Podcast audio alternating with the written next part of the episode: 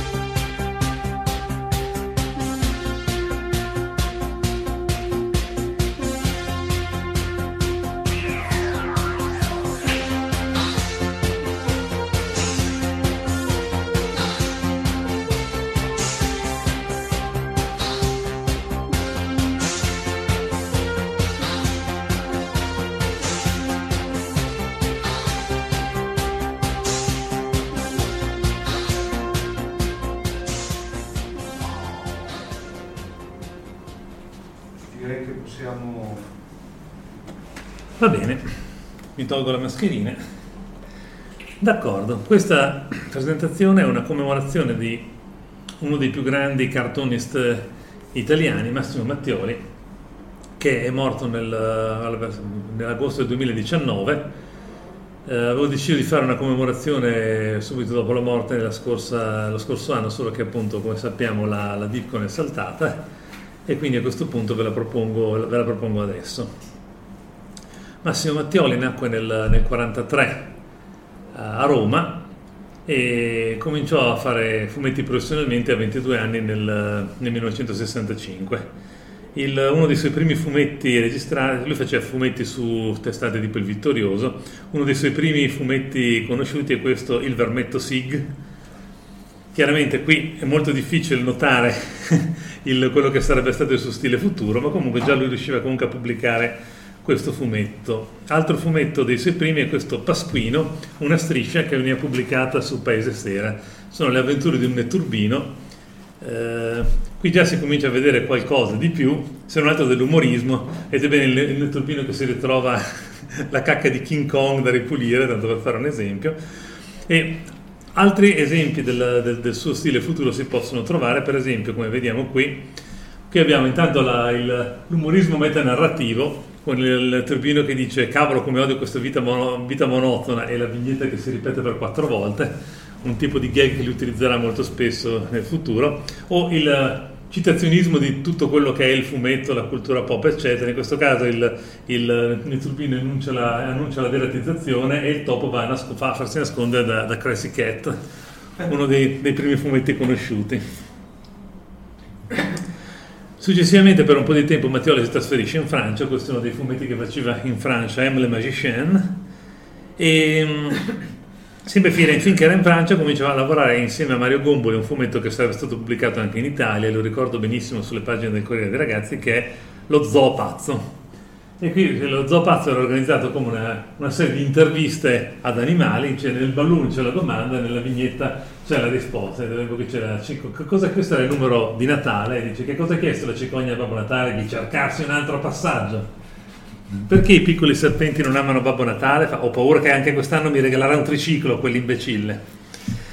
Tra l'altro in questo fumetto è possibile vedere un raro autoritratto di Mattioli, lo vedete qui accanto a Mario Gomboli. La domanda è come fanno Gomboli e Mattioli a sapere tante cose sugli animali? La risposta è meow, chip chip. Ecco, nel, nel 73 nasce anche quello che sarà il, probabilmente il fumetto di maggior successo di Mattioli, perlomeno per quanto riguarda la diffusione e i numeri. Eh, Pinky, il, il, il coniglio rosa fotoreporter, nasce sulle pagine di Il Giornalino delle edizioni Pauline, una rivista di fumetti che ve la ricordate veniva distribuita in chiesa. E um, Pinky andrà avanti a essere pubblicato più o meno ininterrottamente per più di 40 anni pubblicherà più di 4.000 storie, più di 5.000 tavole, con immutata passione. Ecco, vi ho detto che nonostante il, in seguito Mattioli aveva fatto cose molto underground, molto estreme, molto, anche decisamente molto poco conformi alla morale cattolica, lui ha continuato a lavorare a Pinky con uh, soddisfazione delle edizioni Pauline e anche con, con estrema soddisfazione propria. Lui ha, spesso detto che è uno dei, dei, suoi fumetti che gli danno maggiore, maggiore soddisfazione, di cui è maggiormente soddisfatto. Riuscendo a mantenere un linguaggio assolutamente consono alla pubblicazione su una, una settimanale per bambini, ma nello stesso tempo non rinunciando a nessuna delle sue particolarità stilistiche e anche in definitiva per certi versi sperimentali. Cominciando dal citazionismo, vediamo che il direttore della notizia, il, um, il, uh, il direttore Perry Pachiderm, il direttore di Pinky, qualcuno riesce a capire a che personaggio è ispirato? No.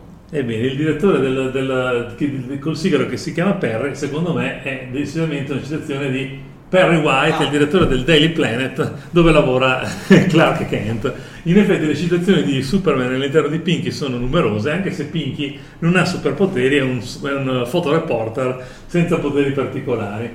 E questo è la, il, lo stile poi più evoluto con cui, in cui si stabilizza Pinky. Vediamo che appunto, nonostante sia un fumetto per bambini, c'è tutta una serie di effetti grafici, eh, di, di cose niente affatto banali. Pinky ha storie di tutti i generi, ha storie normali, ha storie fantastiche, ha storie di fantascienza, in particolare molto fantascientifica, quasi metafisica, è la serie Pinky UFO, tutta una serie di, eh, di storie monotavola che hanno un, un, tono appunto fantascientifico e quasi metafisico che è abbastanza particolare in una rivista per bambini. Per esempio vediamo qui Giorgione che chiede, Giorgione che è il collega reporter di Pinky, posso farti una domanda, una domanda cosmica? Spara. Secondo te esistono veramente nell'universo due forze uguali e contrarie in eterna lotta tra loro? E qui nel, nello in lui risponde, certo, tutto, sì, tutto vero, e nello yang risponde, nah, tutte balle. Oppure questa dice, a volte penso che il cielo sia finto e le stelle di carta stagnola. Non essere ridicolo. O ancora, sai una cosa che mi ha sempre affascinato nei romanzi di fantascienza? Cosa? Gli universi paralleli. E che sarebbe? Ora provo a spiegartelo. Chiaramente la, la, tavola è ripetuta due volte con solo una lieve differenza di colore Ecco, sono battute anche molto sottili, per una, però giustamente lui non tratta i bambini da scemi come si è fatto a volte negli ultimi tempi, semplificando le storie Disney per adattarle ai, a bambini che si suppone non riescono a capirle, ma eh, secondo me appunto lui tratta i bambini come persone capaci di ragionare e per, secondo me eh, è questo uno dei, dei punti di forza del, del suo fumetto. Poi appunto negli anni 70 viene appunto la svolta perché eh, Mattioli partecipa alla fondazione di Cannibale, rivista underground importantissima per eh, il fumetto italiano, soprattutto perché ci, ci militano vari disegnatori che avrebbero, avuto un enorme successo. Primo tra tutti Andrea Pazienza, che era nella redazione di Cannibale, e anche poi ehm, eh, Stefano Tamburini che Uh, avrebbe poi creato il personaggio di Rank Xerox, un altro dei, dei personaggi più famosi del, del, del, fumetto fantascientifico italiano.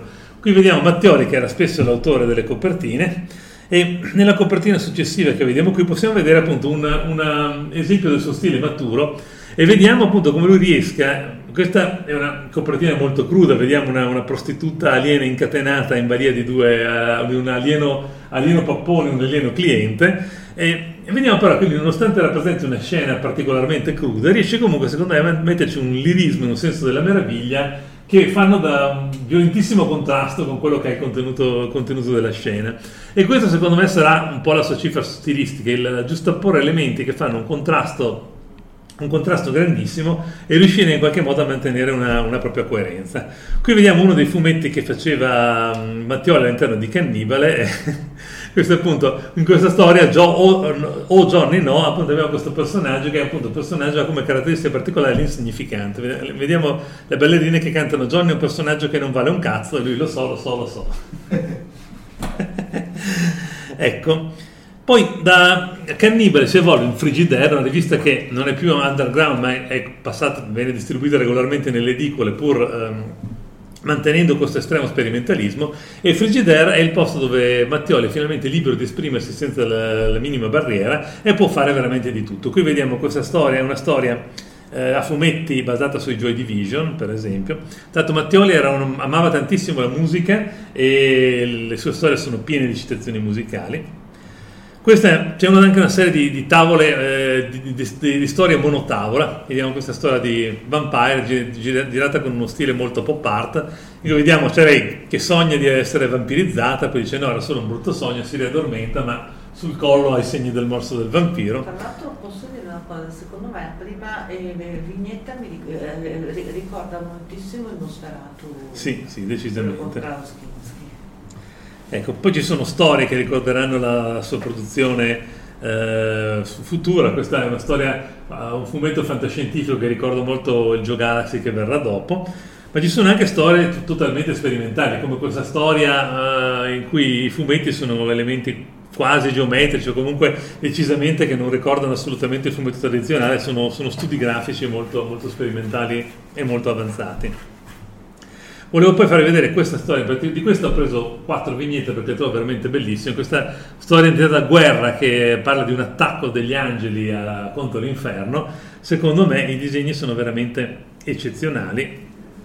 Come vediamo, lui era, un, era capace di spaziare tra, tra, stili veramente diversissimi, dal, da quello più cartunistico fino a questi che sono, sono insomma dei, dei veri e propri dipinti.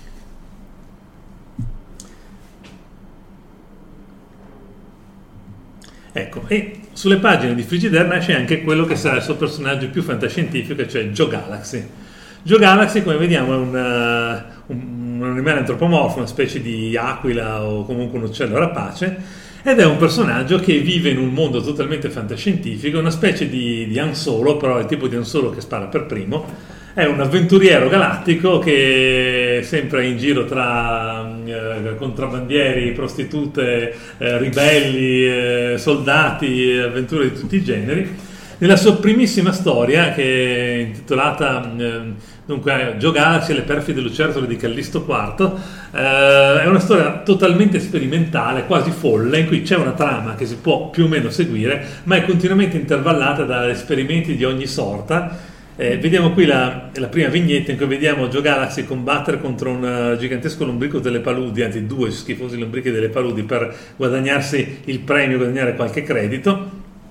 E alla, alla fine della, della, della, del combattimento viene chiamato da una, da una, persona che si rivela essere un'aliena molto procace e che gli affida la missione che lui seguirà all'interno della storia. Vediamo che la, la Joe Galaxy non è alieno da momenti di, di pornografia, ma, ma, non soltanto, c'è veramente di tutto. Galaxy è un frullatore in cui c'è veramente qualunque cosa. Vediamo per esempio, questa è un'altra tavola in cui la storia principale viene intervallata da vignette completamente fuori contesto. Qui addirittura c'è una citazione di The Rocky Horror Picture Show. E addirittura in quest'altra tavola vediamo che i personaggi vengono sostituiti, un personaggio sostituito da, da, da Tom, Tom, e Jerry eh, ci sono continui di sperimentazione e inserimenti di mh, elementi grafici che non, non, c'entrerebbero nulla, ma che lui inserisce per rendere in qualche modo ancora più straniante la storia che già eh, si svolge in un universo molto, molto alieno e molto, molto particolare. Joe Galaxy andrà avanti al di là di questa prima storia, diventando un fumetto un pochino più regolare, ma mantenendo, ispirandosi tra l'altro moltissimo alla guida galattica per autostoppisti, che è citata direttamente in più di un'occasione, per esempio il computer dell'astronave su cui viaggia Joe Galaxy si chiama Eddie, per, per, per, esempio, ma sono numerose le citazioni della guida e di qualunque altro tipo di fantascienza Giocare, si dicevo, comincia a fare delle storie un pochettino più regolari, ma comunque sempre mantenendo una grafica molto, molto lisergica, molto, molto poco tradizionale e delle storie comunque decisamente bizzarre. Qui vediamo per esempio Joe Galaxy che su consiglio di Eddie è andato in vacanza su un, su un pianeta e gli, gliene succedono di tutti i colori. Ma sempre sulle pagine di Frigidaire nasce un altro, un altro fumetto veramente, di, di, forse quello che è stato il suo più grande successo internazionale, Squeak the Mouse, che è un fumetto uh, che parla appunto dell'inseguimento tra un, uh, un, gatto e un topo, ma lo ne parla in, un modo straordinariamente eh, violento, gore e, e grottesco. Scusa Marco, sì? ricorda molto un precursore di Grattachecca e Fighetti. Eh, bravissimo, ci sei arrivato, ne, ne parleremo perché questa cosa è molto dibattuta. E infatti, appunto, ehm, tanto questo fumetto fu anche sequestrato, 1500 copie che erano state inviate negli Stati Uniti furono sequestrate per oscenità e ci fu un, un processo abbastanza noto in cui lui fu difeso dalla, dalla, dalla moglie di Art Spiegelman di, di Raw, niente meno, e in qualche modo riuscirono a, a fare assolvere il fumetto dall'accusa di oscenità e di consentirgli di essere distribuito negli Stati Uniti. Fu un, anche una, un punto abbastanza importante del diritto americano per, uh, per, quanto riguarda il concesso di oscenità di una pubblicazione a fumetti. Ecco, Squeak the Mouse comincia proprio come una classica storia di Tom e Jerry. Il gatto cerca di catturare il topo e il topo lo, lo frega in tutti i modi. C'è tutta una serie di gag di tipo slapstick, come possiamo vedere, disegnate molto bene da, da, da, Mattioli da par suo, solo che ovviamente la, la, prima storia di Squeak the Mouse finisce in maniera totalmente inattesa. Cioè a un certo punto il gatto, una volta che riesce a catturare il topo, lo ammazza e se lo mangia in maniera particolarmente truculenta. Ecco, la gag doveva finire qui, cioè non essere una storia di, di, di 4-6 tavole, non mi ricordo, e finiva. Ma questa storia è piaciuta talmente tanto che fu chiesta a Mattioli di continuare. E Mattioli come decise di continuare? Con una serie di... Eh, parodie grottesche di eh, B-movie americane, quindi c'è il, l'horror in cui tutti i giovani si riuniscono in una stanza e vengono uccisi uno a uno, poi ci sarà anche il film pornografico in cui ci sono le tante giovani gattine che cercano di, di saltare addosso al gattone e in, regolarmente in una di queste storie ci sarà il, lo spettro del topo sempre più distrutto che ritorna per, per cercare di farlo fuori. Vediamo qui per esempio questa è una delle, delle tavole della, della, del, del, film horror che vediamo appunto che alla fine qui per la prima volta si incontra lo, lo, il gatto in versione zombie, cioè il topo in versione zombie che cerca di fare fuori il nostro, il nostro gatto. E qui abbiamo una delle successive storie, in cui questa è quello, quella pornografica, anche quella pornografia comunque ha il suo momento gore in cui tutte le gattine finiscono, finiscono, squartate dal topo che nonostante il gatto nella storia precedente l'abbia infilato nel frullatore e tritato è tornato ancora una volta per, per cercare di avere la sua vendetta.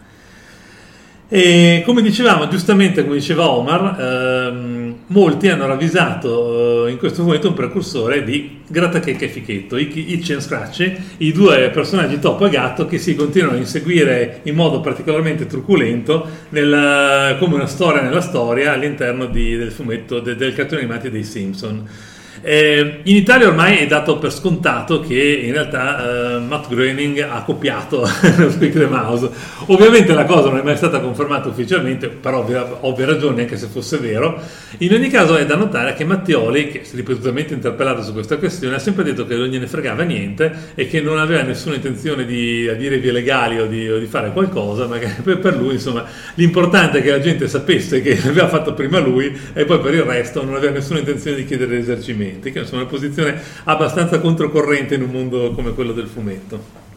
Tanto appunto andò talmente avanti che alla fine, non sapendo più cosa fare, Matteo decise di invertire le parti e quindi una volta fatto fuori, fece fatto fuori il gatto che poi torna a, a, cercare di vendicarsi contro un altro topo e quindi le, le parti si invertono, che abbiamo il topo che scappa da un gatto sempre più cadaverizzato, zombizzato, qui è già ridotto a scheletro. E c'è addirittura una, un terzo volume che era inedito fino all'anno scorso che non ho visto, in cui penso che entrino in gioco anche degli alieni. Quindi ecco. Altro fumetto di Mattioli è Super West. Super West è una parodia di supereroi. Super West è ovviamente Superman, un Superman imparentato un po' con Super Pippo perché i superpoteri non li ha in permanenza, ma li ottiene eh, prendendo una pillola che gli dà i superpoteri. E il fumetto non viene mai spiegato come abbia ottenuto questa pillola, le ottiene e basta. Super West è chiaramente una parodia del, del fumetto di supereroe americano che ne prende in giro un po' tutti gli, gli, gli stereotipi. E, le, diciamo, le, tutti, tutti, i sottotesti vengono adeguatamente satirizzati all'interno di questo fumetto. Si vede, qui c'è il classico intervento con la, la, la vittima che urla e lui che prende la pillola e arriva.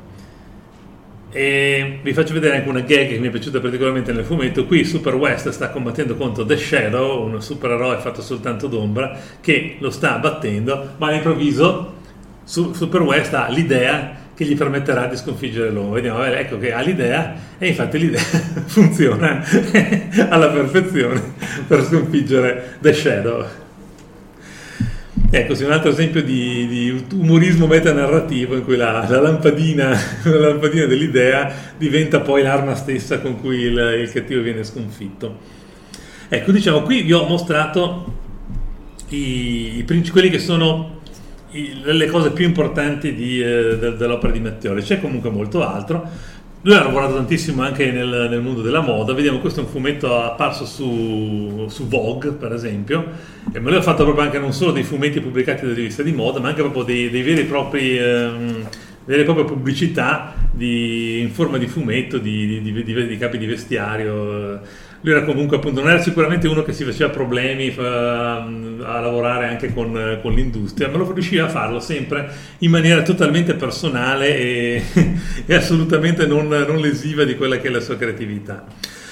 Vi mostro ancora alcune delle cose successive che ha fatto, che sono sicuramente belle, ma forse sono un po' ripetitive rispetto alle prime. Questo è un fumetto, un altro fumetto che è un po' un incrocio tra Squeak the Mouse e Joe Galaxy. Qui abbiamo un, le avventure di un gatto che eh, combatte contro degli alieni piuttosto imbranati che gli hanno rapito la fidanzata. Notare classico umorismo surreale di, eh, di, Mattioli, il nome del gatto si chiama Awup Bupalo Bupalo Bambum, detto Bambum, mentre invece gli alieni eh, si, chiamano, eh, si chiamano Luca, Pierpaolo, così, ah. cioè, vediamo tanto questi alieni particolarmente imbranati che, che cercano di ricostruire la gamba che hanno, hanno amputato alla, alla, alla fidanzata di, di, Bambum, ovviamente non riuscendo, ci sono tipo questa gag viene ripetuta una dozzina di volte nel corso del fumetto, ogni volta la macchinetta funziona male e viene fuori una gamba ancora diversa. Alla fine si scoprirà che comunque il motivo uh, per cui gli alieni sono venuti sulla Terra è per vedere se eh, gli esseri umani possono essere usati come materia prima per, per creare un cibo per i loro animaletti che non mangiano più il cibo per animaletti normali, allora lo vogliono produrre utilizzando gli esseri umani. Ecco, questo è un altro fumetto successivo, Marvin the Fly, che è stato pubblicato in Italia sulla rivista di fumetti erotici Blue. Notare che Mattioli col suo tipico spirito Bastian Contrario, nonostante di fumetti erotici ne, abbiamo fatti parecchi, per pubblicare su Blue sceglie di fare un fumetto su una mosca, che non ha assolutamente nulla di erotico, anzi vediamo in questo fumetto che la mo, Marvin la mosca viene attirata dalla, dalla, puzza di cacca, ma scopre con estremo disappunto che hanno già tirato l'acqua, quindi la cacca non c'è più, e allora eh, dice trova qualche granello di zucchero, un po' di caffè coagulato, una briciola di pollo dal piatto e dice, beh, bisogna sapersi accontentare. E, ehm, queste poi sono le B-Stories. Le B-Stories venivano pubblicate su Corto Maltese e anche qui vediamo che nelle B-Stories, con storie eh, a singolo episodio, lui eh, recupera un po' lo stile che utilizzava in Giogarsi, cioè queste vignette colorate in maniera innaturale citazioni che vediamo un personaggio che è assolutamente uguale a uno dei Blues Brothers, in storie fantascientifiche, spesso bizzarre, a volte bizzarrissime, totalmente anche, nonsense. Anche il tratto ricorda molto Brain. Sì, è vero, sì. Ecco qui. E vediamo anche, questa è un'altra delle, vedete, lui utilizzava un miscuglio di stili, anche collage, eccetera, eccetera, e vediamo ancora le sue, ehm, le sue citazioni eh, musicali. Io devo dire, ho scoperto l'esistenza degli Oingo Boingo attraverso le vignette di Mattioli, vediamo qui c'è proprio il testo di una canzone che addirittura fa provare un orgasmo alla, alla protagonista della storia, quindi va bene, insomma, mi è venuta voglia di ascoltarli leggendola. Ed ecco, io in realtà sono andato piuttosto di corsa e ho già concluso perché comunque alla fine essendoci poca gente e dovendo, avendo perso mezz'ora sono stato forse più veloce del dovuto, già, vi ho già mostrato tutto quello che volevo mostrare, comunque alla fine l'essenziale più che quello che potevo raccontarvi io sono le vignette, le, le tavole che avete visto, questa è un'altra rara immagine di Mattioli, lui... Ehm, da, dopo gli anni 90, col nuovo millennio, lui ha avuto un periodo in cui non pubblicava quasi più niente, una cosa che è stata interpretata in maniera varia. C'è chi diceva che lui in qualche modo si sentiva un pesce fuor d'acqua nel, nel nuovo mondo del fumetto più basato sulle graphic novel, mentre lui era proprio un, un fumetto, fumettista fumettista che non faceva romanzi grafici. C'è chi lo aveva ritenuto come una specie di isolamento volontario, eccetera. Lui intervistato ha respinto totalmente questa interpretazione, ha detto io sto disegnando un sacco, sto lavorando un sacco, se, se ho deciso di, per il momento di non pubblicare sono affari miei, ho le mie ragioni. In effetti sembrava che ehm, negli, nel 2019 sono state ripubblicate diverse sue storie, è stato ripubblicato Squeak the Mouse in versione completa, è stato ripubblicato Super West, con uh, Bazzuli Gazzuli sono state ripubblicate molte delle storie che aveva fatto per Frigidaire, sarà stata una, una gran botta di interesse che avrebbe potuto riportare a, sua, a un suo ritorno. Tra l'altro, lui aveva lavorato a lungo, purtroppo inutilmente, a fare una, una serie televisiva animata da Super West. Lui ha lavorato scritto anche diverse sceneggiature anche non di cartoni animati, ma in questo caso con Super West si era andati vicini a fare una, una serie animata, non ci si è arrivati purtroppo.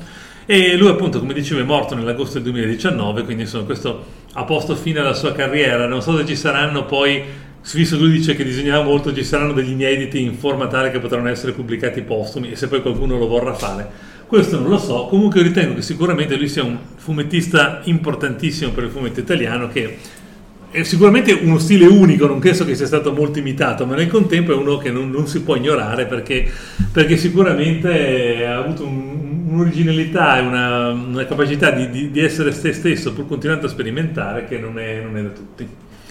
Bene, dai, concludo qui e aspettiamo. Posso, posso sì?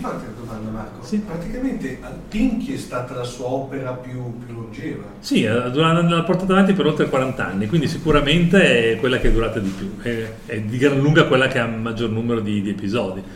Poi sì, ehm, non, ci sono un paio di volumi, ma non credo assolutamente che contengano tutto quello che è stato pubblicato. Sarebbe bello avere un integrale, però non so chi poi la farebbe, anche perché appunto queste sono cose da, da adulti, le, i libroni a fumetti, non so poi quale sarebbe il mercato, i, i bambini sicuramente non la comprerebbero. Tu, voi conoscevate qualcosa di Mattioli? No, no assolutamente no, tra l'altro sono rimasto impressionato, a parte la, la similitudine con Grattachetti e Figo, ma in effetti quello che mi ha fatto vedere, cioè quando l'hai proiettato mi sembra veramente di Nieto, quella, mm-hmm.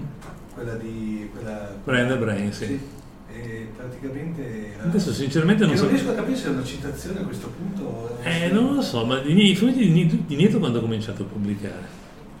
Brian Bebrina dovrebbe essere mi pare, mi pare se non, non voglio sperare una boiata ma deve essere tipo i primi 80 per adesso sì insomma allora più o meno perché Brian Bistore, Bistore usciva su Corto Maltese credo, credo fine anni 80 quindi sì potrà benissimo essere essere un, un, un omaggio.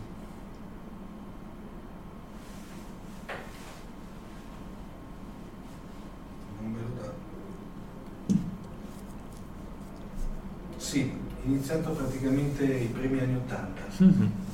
Interessante. Grazie. E niente, grazie a voi per essermi stati a sentire. Avete ascoltato Fantascientificast podcast di fantascienza e cronache della galassia, da un'idea di Paolo Bianchi e Omar Serafiti, con il contributo cibernetico del Cylon Prof Massimo De Santo. Potete seguirci ed interagire con noi sul nostro sito fantascientificast.it, su Facebook alla pagina Fantascientificast, su Twitter sul profilo at Fantascicast, sul nostro canale Telegram t.me slash fantascientificast, sulla nostra community Telegram t.me slash fsccommunity. Se siete particolarmente timidi, potete utilizzare la vecchia, cara e affidabile posta elettronica, scrivendoci all'indirizzo redazione fantascientificas.it. Tutte le puntate sono disponibili sul nostro sito, su Apple iTunes, su Spotify e su Podbean all'indirizzo podcast.fantascientificas.it. Se volete, potete lasciarci una valutazione a 5 stelle su Apple iTunes ed offrirci una birra romulana o un gotto esplosivo pangalattico, sostenendoci tramite una donazione PayPal utilizzando l'apposito pulsante sul nostro sito. Fantascientificast è una produzione amatoriale. Non si intende infrangere alcun copyright, i cui diritti appartengono ai rispettivi detentori. L'autorizzazione SIAE 5612I5359. Nessun byte e nessun tribolo sono stati maltrattati durante la produzione di questo podcast. Alexa 4 e l'equipaggio di Fantascientificast vi augurano lunga vita e prosperità e vi danno appuntamento alla prossima puntata lungo la rotta di Kessel. Settimo simbolo inserito nel computer. Blocco 1 pronto. Blocco 1 posizionato. Potenza erogata 23%.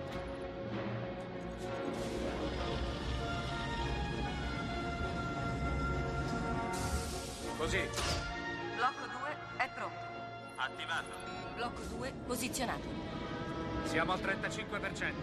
Arme rosse, evacuare l'area intorno allo Stargate. Liberata l'area, torniamo da voi, chiudo le porte. Andiamo, sbrigate! C'era quello sotto la grande pietra. Sì. Mio padre lo trovò nel 1928. È fatto di un minerale che non si trova sulla Terra. Blocco 5 posizionato. 75%. Blocco 6 pronto. Blocco 6 posizionato. Non eravamo mai riusciti ad andare oltre nella sequenza.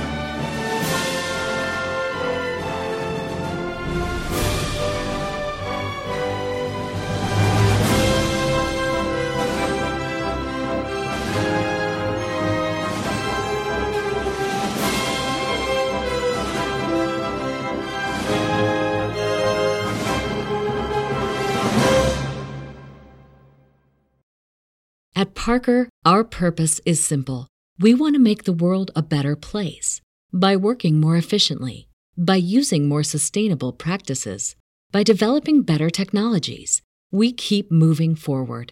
With each new idea, innovation, and partnership, we're one step closer to fulfilling our purpose every single day. To find out more, visit parker.com/purpose. Parker, engineering your success.